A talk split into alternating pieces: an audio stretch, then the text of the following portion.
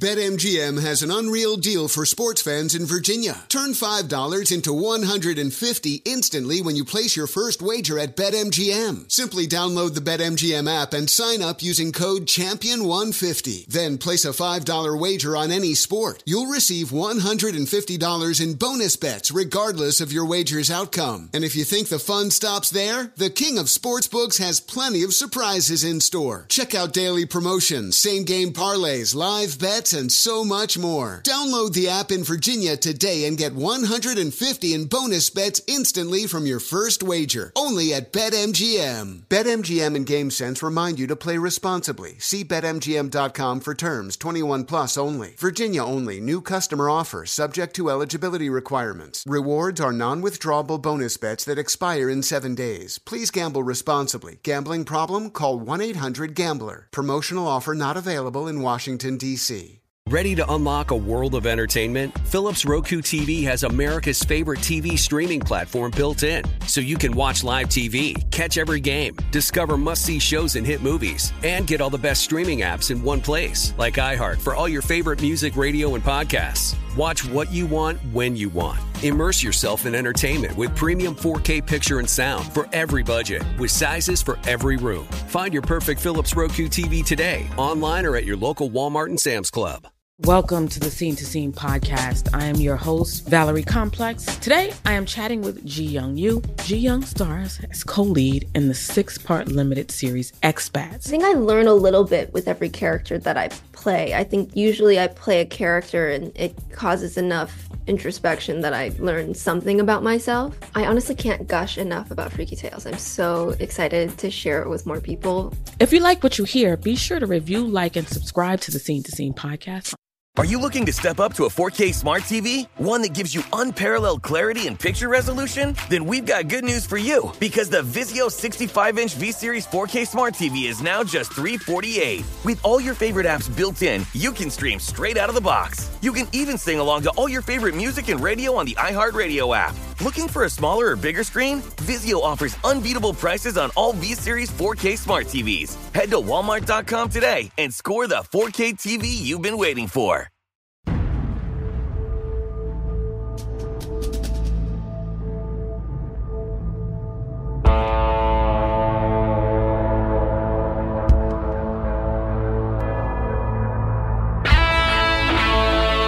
Brute force. If it doesn't work, you're just not using enough. You're listening to SOFREP Radio, special operations military news, and straight talk with the guys in the community.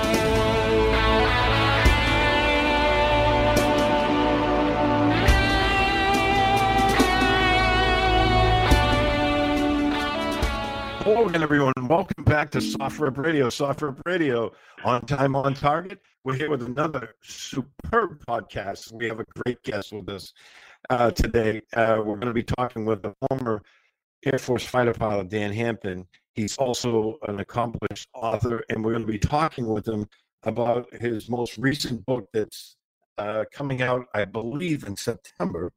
Um, and it's called Operation Vengeance. It's about the military's basic assassination attempt on Admiral Yamamoto in World War II. It is a fantastic read. We're going to be talking all about that. But first, we want to welcome Dan to the podcast. Dan, thank you for taking the time uh, and joining us here on SOFREP Radio. And uh, I hope everything's going well for you out there.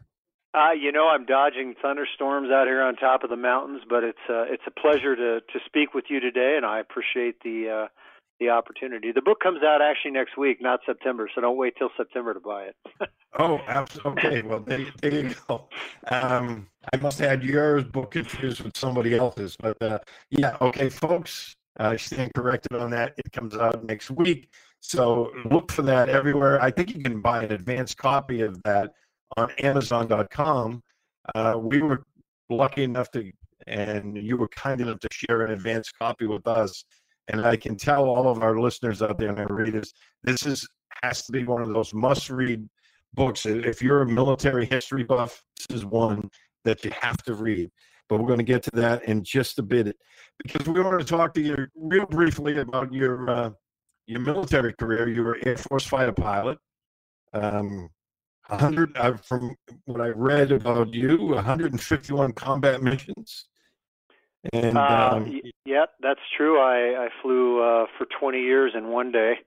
Um, I uh, I enjoyed it very much. I was I was happy to leave when I did, but I loved uh, loved flying fighters and and I loved you know I loved that lifestyle and the and doing something that was that was important and uh, getting to see the world a little bit. So yeah, I had I had a great time.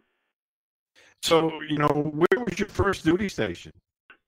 I went to Germany uh, right at the very end of the Cold War. I think I think the Soviet Union hung on for a year after I got there. So you know, we went there expecting to uh, to fight the Russian hordes in the Fulda Gap, and and I was a bachelor at the time. I, I could get everything I owned in my car.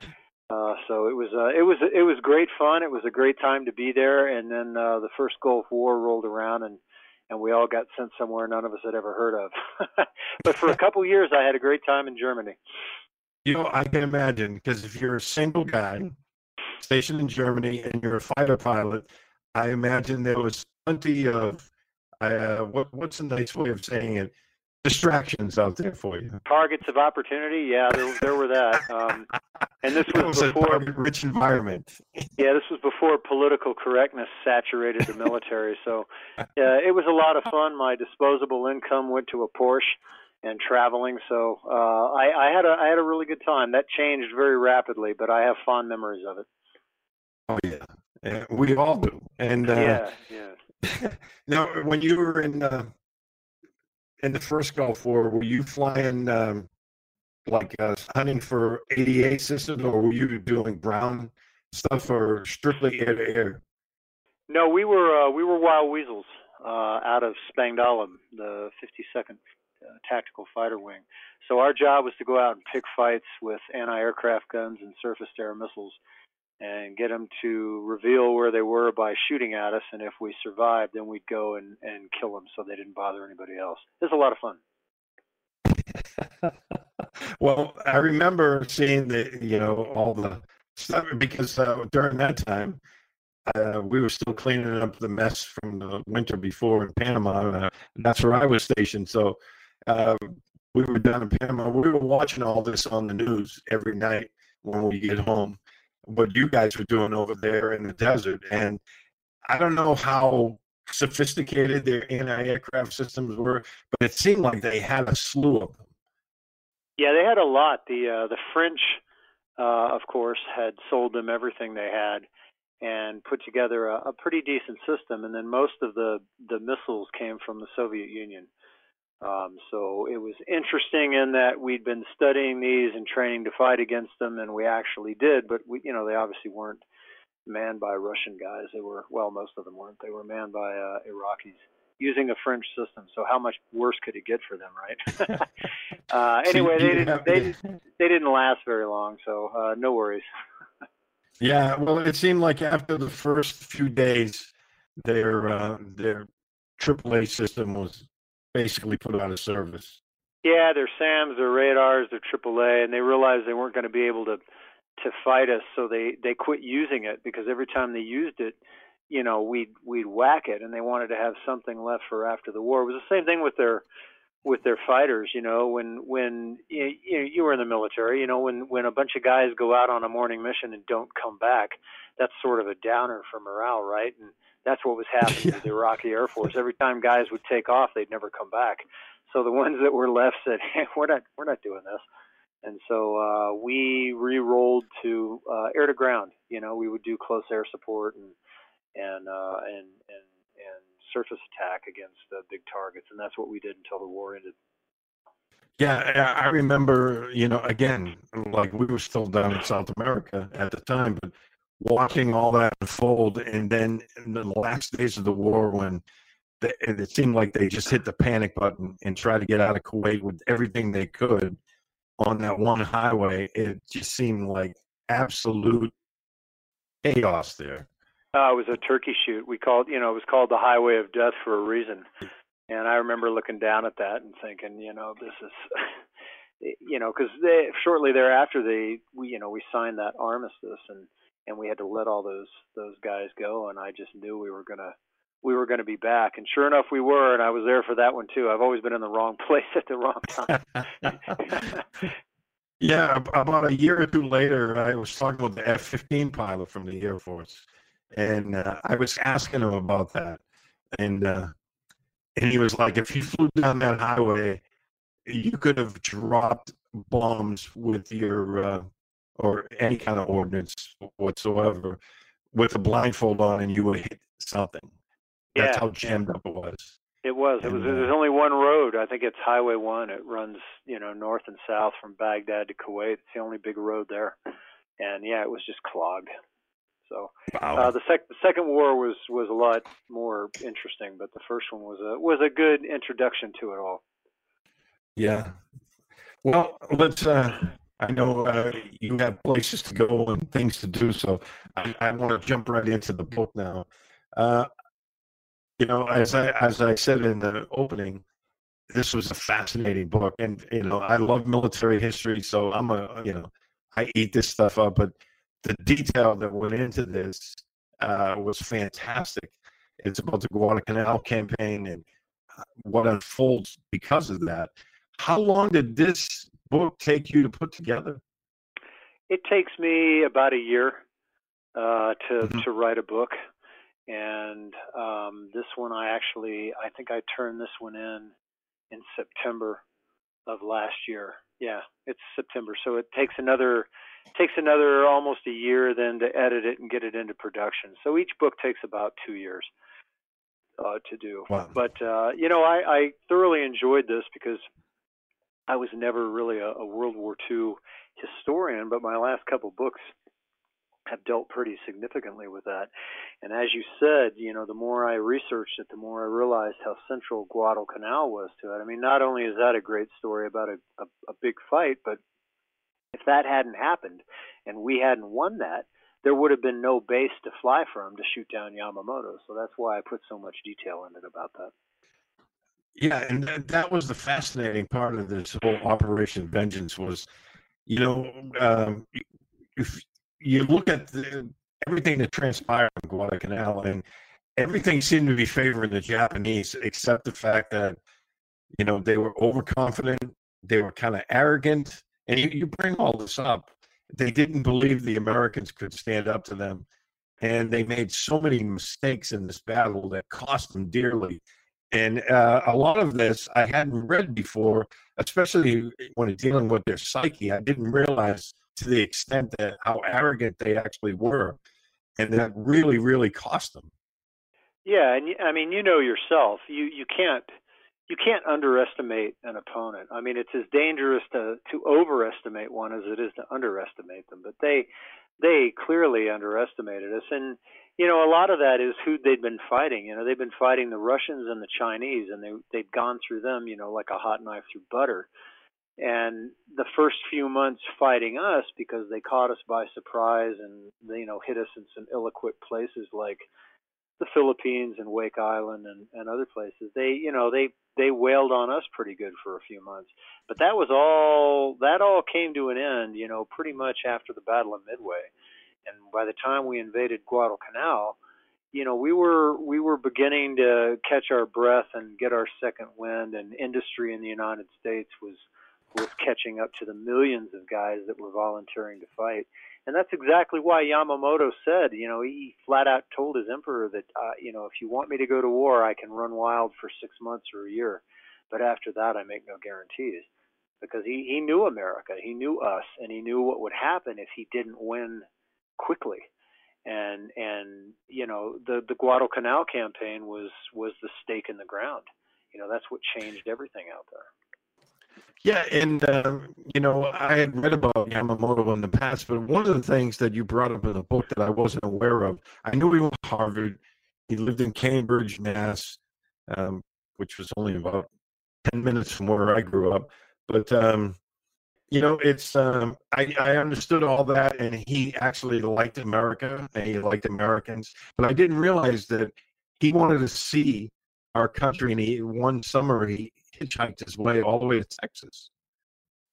Yeah, you know, I didn't know that either until I, I got into the research, and that's one reason why I enjoy the research so much because I, I always find out how much I don't know, you know, and and I usually come out with another story idea from from the research that I do. In fact, I did from this book. I signed a contract for another book dealing with World War II based on something I found researching this one. But yeah, Yamamoto was in America a few times, Harvard, like you said, and then he was the naval attaché in Washington. Um, he hitchhiked uh, down to Texas and saw Mexico, and and he and he liked it here, and he liked us. He had, he had learned English as a small boy from a Christian missionary in Japan, and he you know he didn't he wasn't in favor of war with the United States, but what people have to realize, and I know you appreciate this, you know, he was a serving military officer. When his country went to war, he was going to go fight no matter who they were going to fight, and and he was going to do his best to win, and he did. He he tried his best. That's why he had to go. Yeah, and you know he was the mastermind behind the, the entire Pearl Harbor thing, and you know uh, some of the other naval officers, they you know that was another part of the book that I really liked was this there was such a disconnect between the naval officers and the army officers of Japan and how they uh, took it beyond a feud. That they actually had assassination um, threats against Yamamoto, and how the army was had such a different mindset than the the, the Navy when it came to the Americans. Well, and yeah, you're exactly right, and and everybody, the army the army really maintained the old traditional samurai, you know, uh, psyche and, and mindset. So did the Navy, the naval officers, but the the army guys were even more into that. And then the average, you know, the average army conscript was usually a farmer from some village somewhere who didn't know anything you know beyond his village and he was going to do whatever he was told. And when you you know when you have bad officers telling you to do bad stuff in that sort of environment they're going to do it.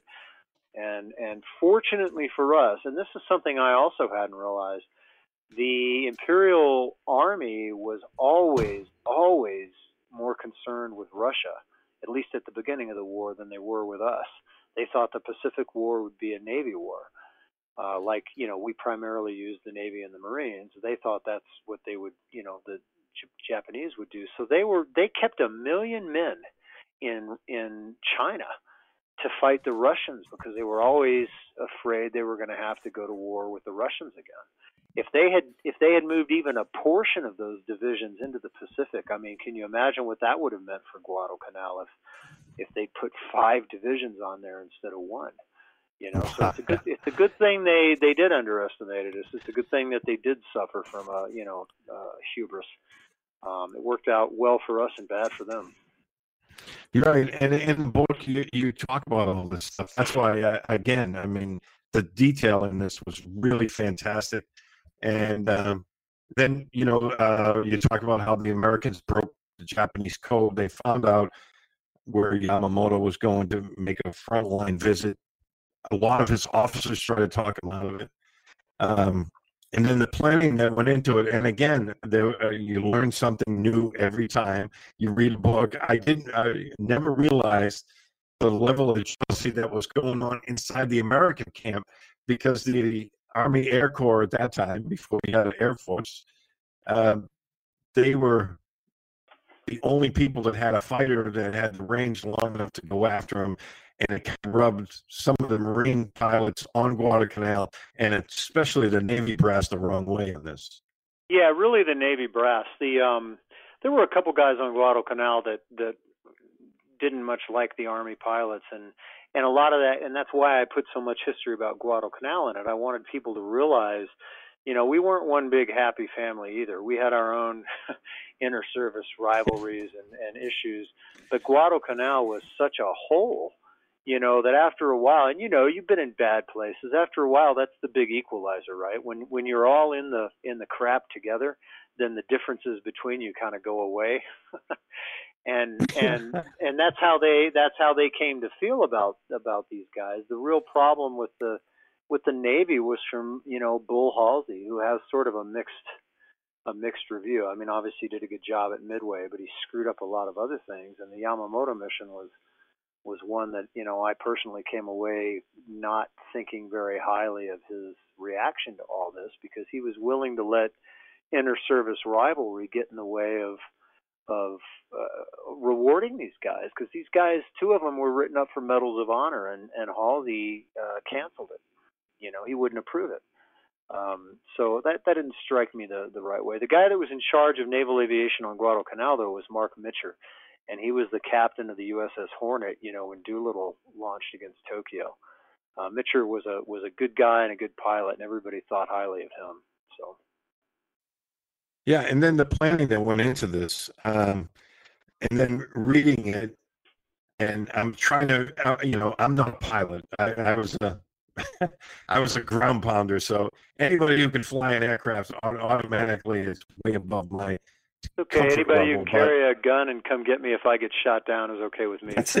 yeah. Right back at you. Right, but uh, you know what? Uh, you know, there, there's times when that the sweetest sound you can hear is an American aircraft coming over your back. So, uh, you know, you know, but going back to that, I thought from the from the book that John Mitchell, the job he did, because I know how difficult it is to navigate with a map and compass, you know, through nasty terrain. This guy's going across an ocean of 50 feet, 50 to 100 feet off the deck and he had his timing down so perfectly. It was amazing that you know, and I believe in the book they arrived within a minute of Yamamoto, didn't they? Yeah, yeah, and Mitchell is an unsung hero in my opinion, you know, because he and you got to understand these guys are flying combat missions every day. So to them when this first came down, they didn't know initially it was Yamamoto. It was just another mission. Now, Mitchell got permission to tell the pilots who they were going after because he thought it might make a difference and it you know maybe it did but they were going to go they were going to go kill him anyway but they didn't have a whole lot of time to do this mitchell was a consummate professional you know he he looked at the navy's attempt at the plan and said no nah, it isn't going to work and so you know in the space of a couple hours he replanned the whole thing which which isn't really that hard to do um, but he had some other he had some other problems. He had to get some long range fuel tanks for his airplanes. They weren't on Guadalcanal you know he had to pick the he had to pick the pilots and he had to work out all the timing. And you know he did all of that you know step one two three because he was he was so good at it. And again that's why i put so much in about the battle for guadalcanal because mitchell got there in october of 1942 you know right kind of at the very beginning of all of that. And he was he was on the island flying those god awful you know bell p400s before the P-38s got there, all through the bad days on Guadalcanal. So I thought that was a an effective way to introduce people to John Mitchell and the battle. But anyway, like you said, he he had to do this, you know, 416 miles or so over water at 50 feet. And I got to tell you, anybody who flies at 50 feet is not doing much other than flying because if you look away for half a second, you're going to be in the water or hit a mountain or something. And in his case, he did it all with his wristwatch, a map, and a compass. You know, and to get there when he did within a minute of, of Yamamoto, you know, being where he was supposed to be is, is phenomenal uh, piloting skill. And I tried to get that across to the readers.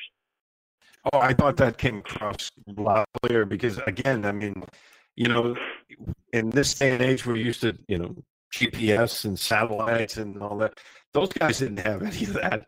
He, no, he didn't. Know, he, he didn't have any of the cool toys I had. You know, I, uh, I, I wouldn't want to do that even in you know what what we had. It'd still be a challenge, and he he did it without all that stuff. So yeah, my hat's always off to that guy. And, and didn't um, I thought I read in the book? Didn't the Navy put one of their compasses, like a naval compass, into his aircraft so he could yeah, see it? Yeah, he it. Yeah, he he did. You're exactly right. The, he he the compass in the P38 was just you know a, a piece of dog poop. Poop. Did I say poop? Dog crap.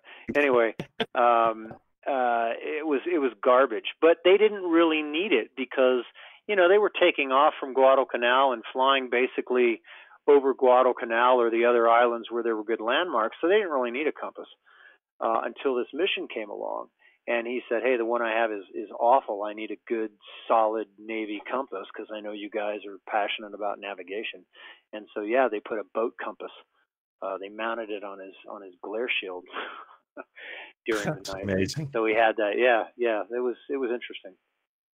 So ha- having you know seen a P thirty eight up close, I mean, I would imagine that is a crimped, hot uh, cockpit in there. There's not a lot of creature comforts for those guys. They're flying, you know, on the deck in obviously hot weather. It's probably hot inside there. That just has to add to the tension that's going on with these guys because obviously, I mean, as you said, you're flying 50 feet off the deck for a couple of hundred miles. That has to be weighing, and then knowing, you know, there's a possibility you're going to be facing what 50 to 100 Japanese zeros when you get to your, you know, um, objectives. Yeah, and you know, again, that's another hats off to the professionalism of these guys because they, I'm sure, you know, every guy handles it differently. You know that they weren't going to show it, but you know, they they treated it like another mission. It's just something they had to do. So you know, they they were going to go do it. The cockpit actually um, isn't that cramped. Uh, it's bigger than the one I had in the in the F-16, uh, Really? but but it's hot. Yeah, it had a you know it had a a, a pretty good canopy. You know, a lot of a lot of uh, uh, visibility, which is nice, but it also means that lets a lot of heat in. Um, and you know, down low like that, uh, they had problems with the you know the the cockpit fogging up and some other things. So yeah, it wasn't it wasn't an easy flight. And then again, unlike a normal combat mission for them, where they would take off and they would go, you know, fight and land within an hour, it was going to take them, you know, two hours just to get there. So the tension and adrenaline that you have, you know, in a normal mission kind of kind of dissipates a little bit and you know that's a real that can be a real danger you can you know you can go to sleep or get complacent or or whatever and none of them did that. You know they all all 16 of them arrived over bougainville you know right when they should have. So uh, again hats off to them Right, and uh, you know the uh, cruising speed for the because of the uh, the fuel situation, they were- they were probably traveling what about 200 miles an hour. yeah i think it came out to 196 with the wind but they were mitchell planned it for 200 um, and they had they had about 400 miles to go to empress augusta bay Um, so it was going to be a little bit over two hours, you know, counting the time it took to take off and get rejoined and everything. And fuel was fuel was tight. They couldn't have done it without those external tanks. You know, I think I, I did all the math in the in the book, but I think they had uh, a total of 781 gallons, and just just getting there and getting back uh, counted for 736 of it.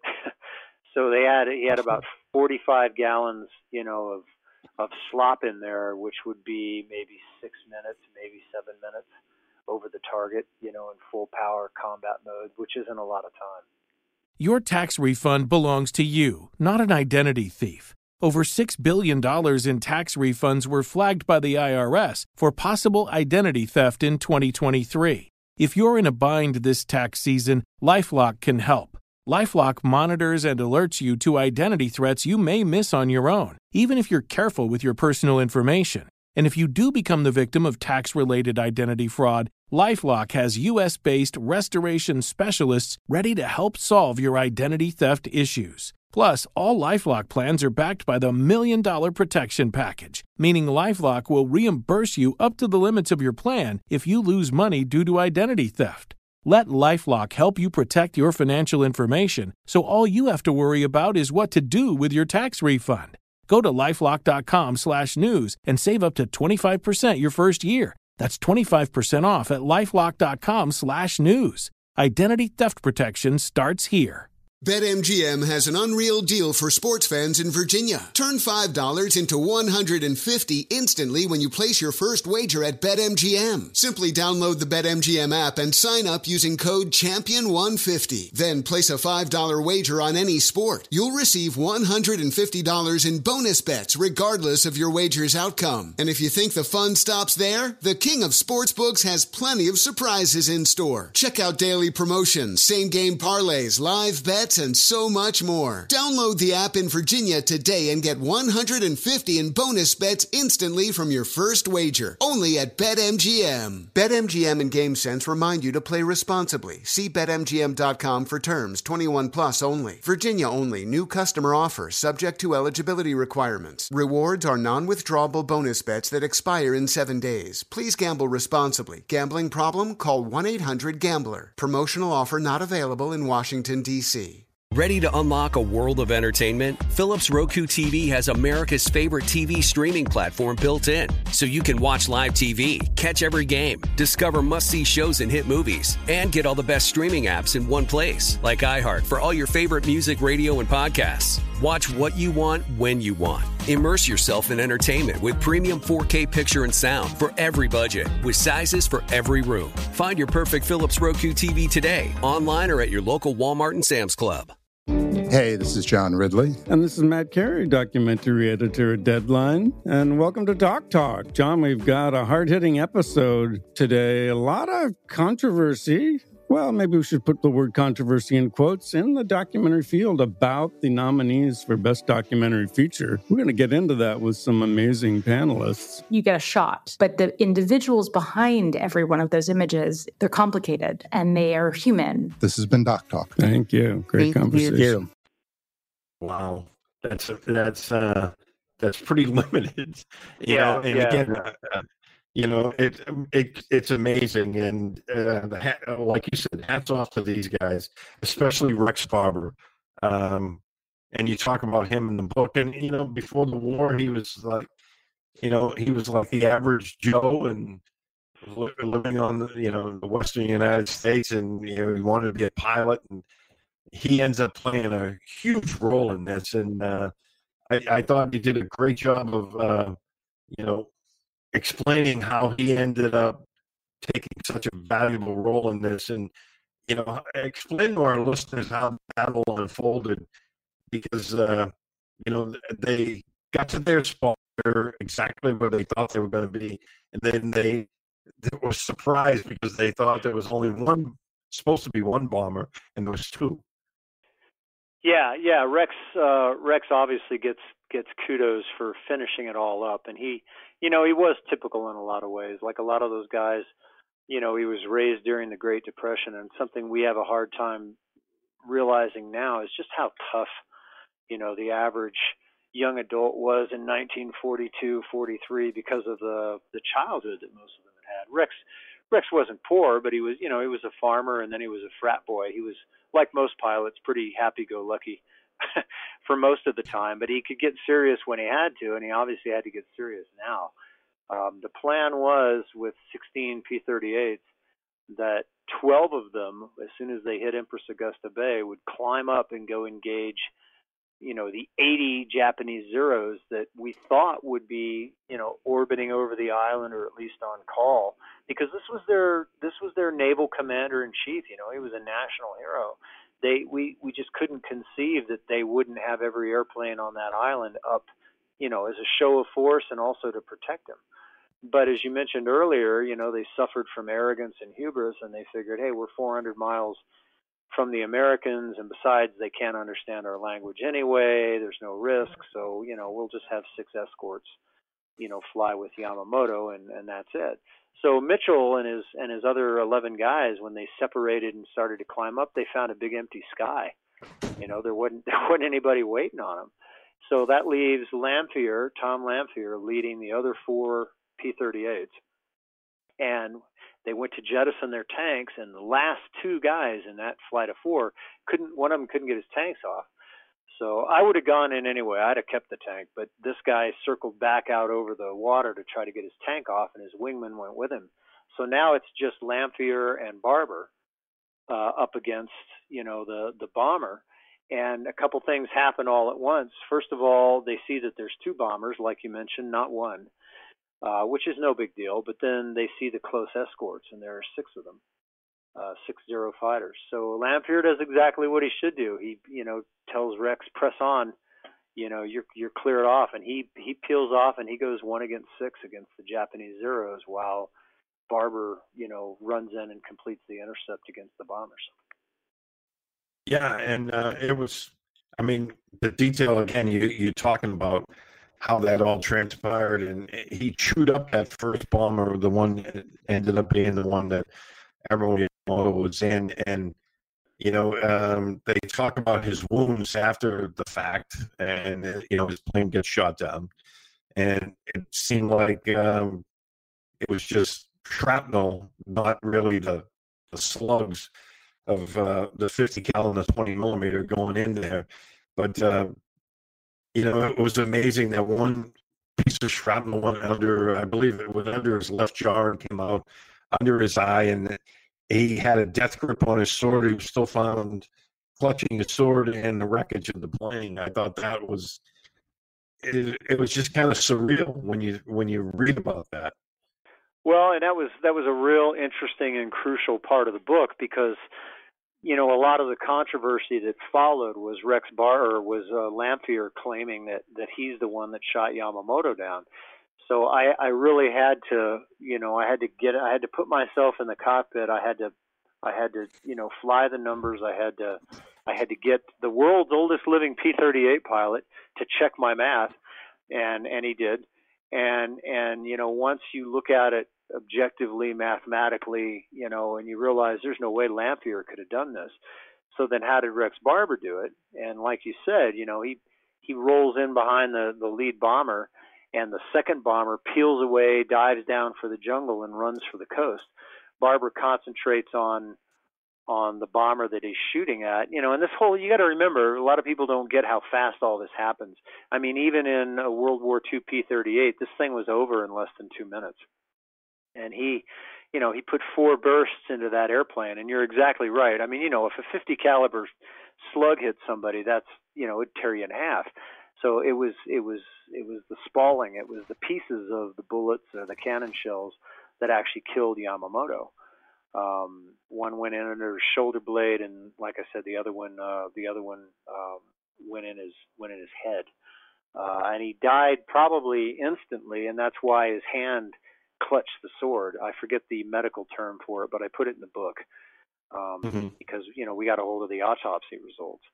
And so, you know, there there really was no controversy. His plane went into the jungle, and I did all the math. And you know, I don't want to ruin the surprise, but I, I mathematically proved that Lanphier could have been nowhere near, you know, either bomber. Rex was fortunate, you know, when he came off of shooting down Yamamoto's bomber, he looked behind him and he saw three of the zeros, you know, coming down after him. And I'm sure he wanted to stay and fight, but he thought, all right, I've done what I need to do. I'm out of gas and I'm, you know, 220 miles from home. I need to get out of here. And so he pushed the throttles up and headed for the coast, and he just happened to run across the second bomber and shot that one down too. So he had a really good day. yeah, I know that, was the amazing thing that I, you know, I never realized that part. Both of them, and but that's where the controversy started because um, you know, the pilots all made their way back to Guadalcanal, and then the uh, the pilot that you mentioned, Lanphier, uh, kind of blew everything out of the water by getting on the uh, unsecured oh, yeah. line and and on, a, on an open frequency, right? An open yeah. frequency, and he says that, and you know there was some real opposition to the idea of of shooting down Yamamoto because we didn't want the Japanese to wonder how did we get there at the right place at the right time? They must have broken our code. We're going to switch our code. We didn't want them to do that. And so there was a real good chance that, you know, they might have figured that out. They never did. But when Lanphier comes over on an open radio frequency and says, I, I shot the bastard down or something like that, I, I killed Yamamoto, you know, if, if a Japanese listening post had picked that up, even the Japanese couldn't have failed to, to realize what that meant. So yeah, uh, yeah, that yeah, that opened up a whole can of worms. And Rex Barber seemed like he was kind of above it all. He didn't really care who was taking credit. He knew what he did. But, yeah, uh, he didn't, and, and neither did John Mitchell. You know, like I said all along, to these guys, to everybody but Lanphier, it was just another combat mission. And as soon as they got down from this one, they, you know, they had to plan and and get some food and get some rest for the one they were going to do the next day. So, you know, I'll, I'll tell you from experience that, you know, after oh, a couple months of doing that, I mean, you're just worn out. You don't you don't really care. You just you know you want to you want to figure out what you got to do tomorrow, and then you want to get something to eat and go to bed, and that's that's what they that's what they wanted to do. Um, you know, everybody but Lanphier. He'd made it very plain right from the beginning that you know he wanted a political career after the war, and he saw this mission as a as a way to hang his you know to hang his reputation on on what happened and claim credit for it and you know aspire to high political office which is what he wanted to do. And you know the amazing thing is is what he did was still a huge part of the mission. And he had nothing to be ashamed about what he did. I mean as you talked about in the book he did exactly the right thing. He turned into six zeros and right. allowed his wingman to go after to go hunting. And uh, there's nothing wrong with that. Uh, no, he, thought, he, should have been. He should have been happy with that. You're exactly right. I mean, what he did allowed Rex Barber to do what he did.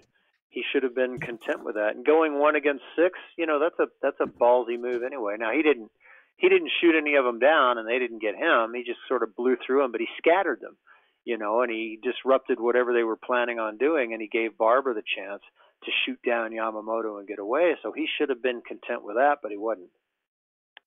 Yeah, and then after you know his his radio call, uh, the guys kind of and he's talking about it in the book.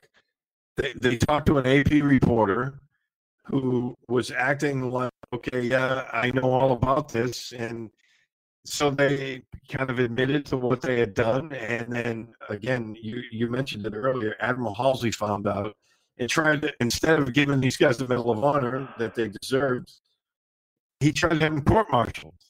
Yeah, he did. I mean, he was he was, and you know, he had a he's looking at a big picture, and like I said, the big picture is, hey, if the Japanese change their code over this, you know, we we could lose thousands of guys. So he had a legitimate concern, but that doesn't diminish what these guys did. And Barber and Mitchell never said anything. You know, they didn't get on the radio and make any wild claims, and they didn't they didn't admit anything to this reporter. I blame the Navy for letting this reporter roam around in a you know in an area like that without anybody watching over him and making sure he isn't asking questions that he shouldn't shouldn't be asking because the average guy is going to assume hey you're here. You have permission to be here. I'm supposed to talk to you so i'm going to talk to you. So right you know. and if anyone linked anything to the ap reporter it wasn't the army guys it was someone in the navy. Yeah yeah and you know and in the end nothing happened. The japanese never there was no harm done, so there was no reason not to swallow your anger and your pissiness and, and give these guys the reward, you know, that they deserve. And I hope, you know, we had this PR uh, blitz plan for this book release that can't happen now, obviously, because of the virus and everything else. But mm-hmm. what I was hoping would come out of it was somebody with enough authority would look at this and they would retroactively award you know the medals of honor to Mitchell and, and Barber that they deserve. Yeah, and that's something that you know someday. Let's hope that gets done. Uh, unfortunately, neither one of them lived long enough to see it, but uh, I think it's a it's a worthy cause there to get these guys the, the the honor that they deserved, especially you know Barber shot down both of the bombers, but yeah, the job yeah. Mitchell did that that entire getting them there in in the manner that he did as as quickly and as perfectly as he did i think just an incredible feat of flying and that's coming from a non-pilot but yeah uh, well i you you've said a lot of nice things. I appreciate it. The book uh uh, again I, I i really like to try to redress historical wrongs when i can you know through these through these books and this is one of them that I'm very passionate about because these guys deserve it. If you think about the implications of Yamamoto surviving, okay, uh, what would have happened?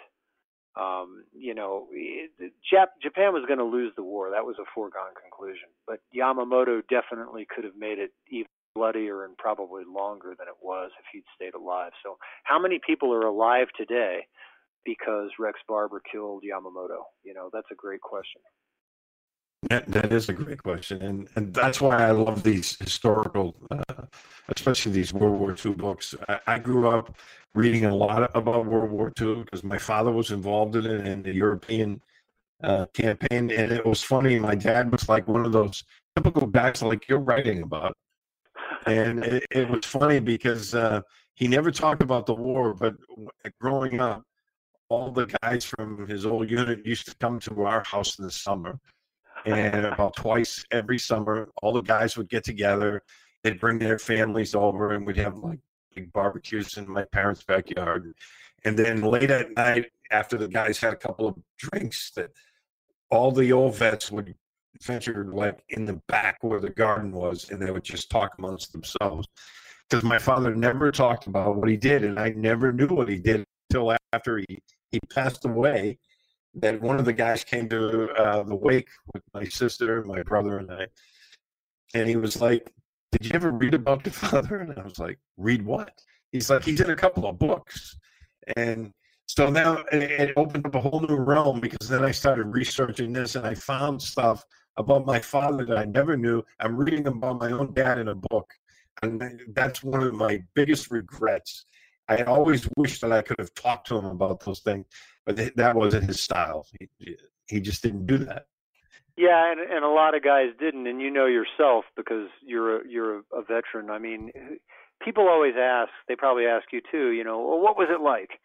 and and there's no frame of reference for that unless you're talking to somebody else that's been through something similar and that's why your dad's friends you know would wait until everybody was gone and they'd go off in the garden and talk because you know who else are they going to talk to about this except other guys that have been there and done that right right you yeah know, so yeah. you know but I, I get was, that. I, wish, uh, I bet know, you wish you'd had a tape recorder, huh?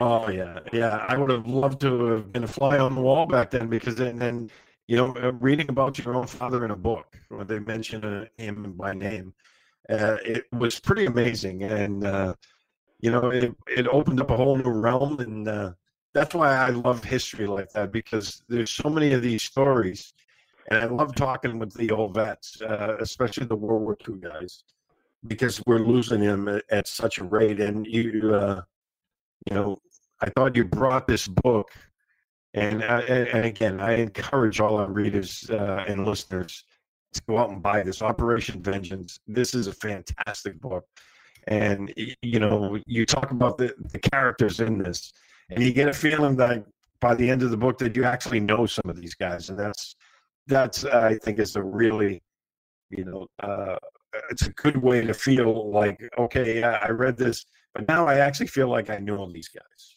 Well, I got to tell you, that's about the nicest compliment you can give a writer. So thank you. Um, you know, they they become personal to me when I write about them, and it and it's weird. I actually sometimes start having dreams, you know, and and it, we're all in the dream. You know, I, I spent so much time in the P-38 and and talking to you know the the guy, the couple guys that I could find that flew it, you know, that I'd start dreaming about it, and I felt like I I knew these guys you know so i try to get as much of that across in the book as i can as i could so uh, hopefully hopefully everybody feels that way i, I hope so uh, I think everyone will, and it's again. Uh, we want to encourage all our readers and listeners to go ahead and buy this. It should be included in your library. Uh, if you're a military historian, if you're just a, somebody that loves reading a good story, you don't have to be into the military his, history side. Although most of our readers tend to be that way, um, well, but you know. uh, again, it's very kind of you to say that, and I would I would ask that if if people do get the book and they like it, uh, the Amazon reviews really help, or Goodreads. Um, if you like the book, if you hate the book, then just send me an email and I'll send you a drink. uh, but uh, if you if you like the book, it always helps to, to to say something about it. Doesn't have to be very involved, but that that always makes a difference. So, thanks, thanks for saying that. Well, and we want to thank you for joining us. I know you have to be somewhere in a, in a very short amount of time. No, that's so, okay. If you uh, have any last questions, shoot them at me. Well, I just, uh, what's your next pr- big project that you're looking at? Uh, I actually just signed a contract with uh, a new publisher, uh, Macmillan, uh, St. Martin's Press, uh, on another World War II book that I hope will be the biggest one I've ever done. It's a fantastic story.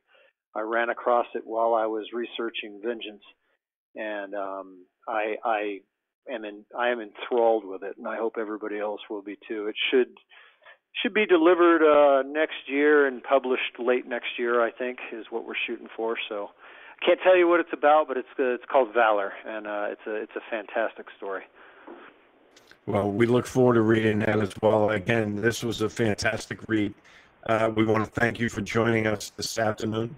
Thank you for your time and uh, good luck with the book. And you know, we're uh, we're definitely going to put a, re- a good review in on Amazon. Well, I appreciate the kind words and the opportunity, and you know I'll always come back and and chat about anything you want to. So get a hold of me whenever you like. I'll make time for it. Oh, that we look forward to that. In fact, when your next book comes out, we're going to get on your advanced calendar, so we're we're one of the first people that uh, you can uh, talk to about that one. Perfect, perfect. Well, thanks again. Thank you for for joining us, and uh, for all of us here at SOFREP Radio, uh, we want to thank everyone for listening. Be sure to check out all our articles on the uh, website. We want to thank our guest Dan Hampton for joining us. It's a fantastic book, folks. Operation Vengeance. It comes out next week. Make sure you put, put it in your library. For all of us here, myself, Steve Balistreri, all of us here at SOFREP Radio, thanks for listening. We'll be back soon.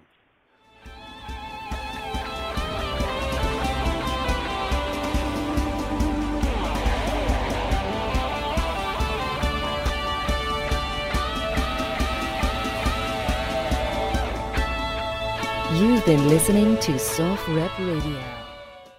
Infiniti presents a new chapter in luxury, the premiere of the all new 2025 Infiniti QX80, live March 20th from the edge at Hudson Yards in New York City, featuring a performance by Jon Batiste. The all new 2025 Infiniti QX80 is an SUV designed to help every passenger feel just right. Be the first to see it March 20th at 7 p.m. Eastern, only on iHeartRadio's YouTube channel. Save the date at new-QX80.com. Don't miss it. 2025 QX80 coming this summer.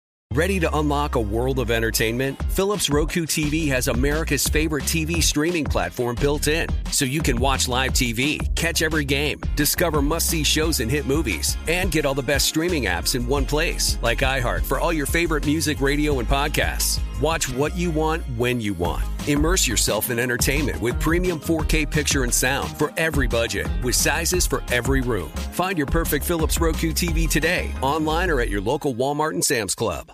Billie Eilish and Finneas O'Connell, they're with us today on Crew Call.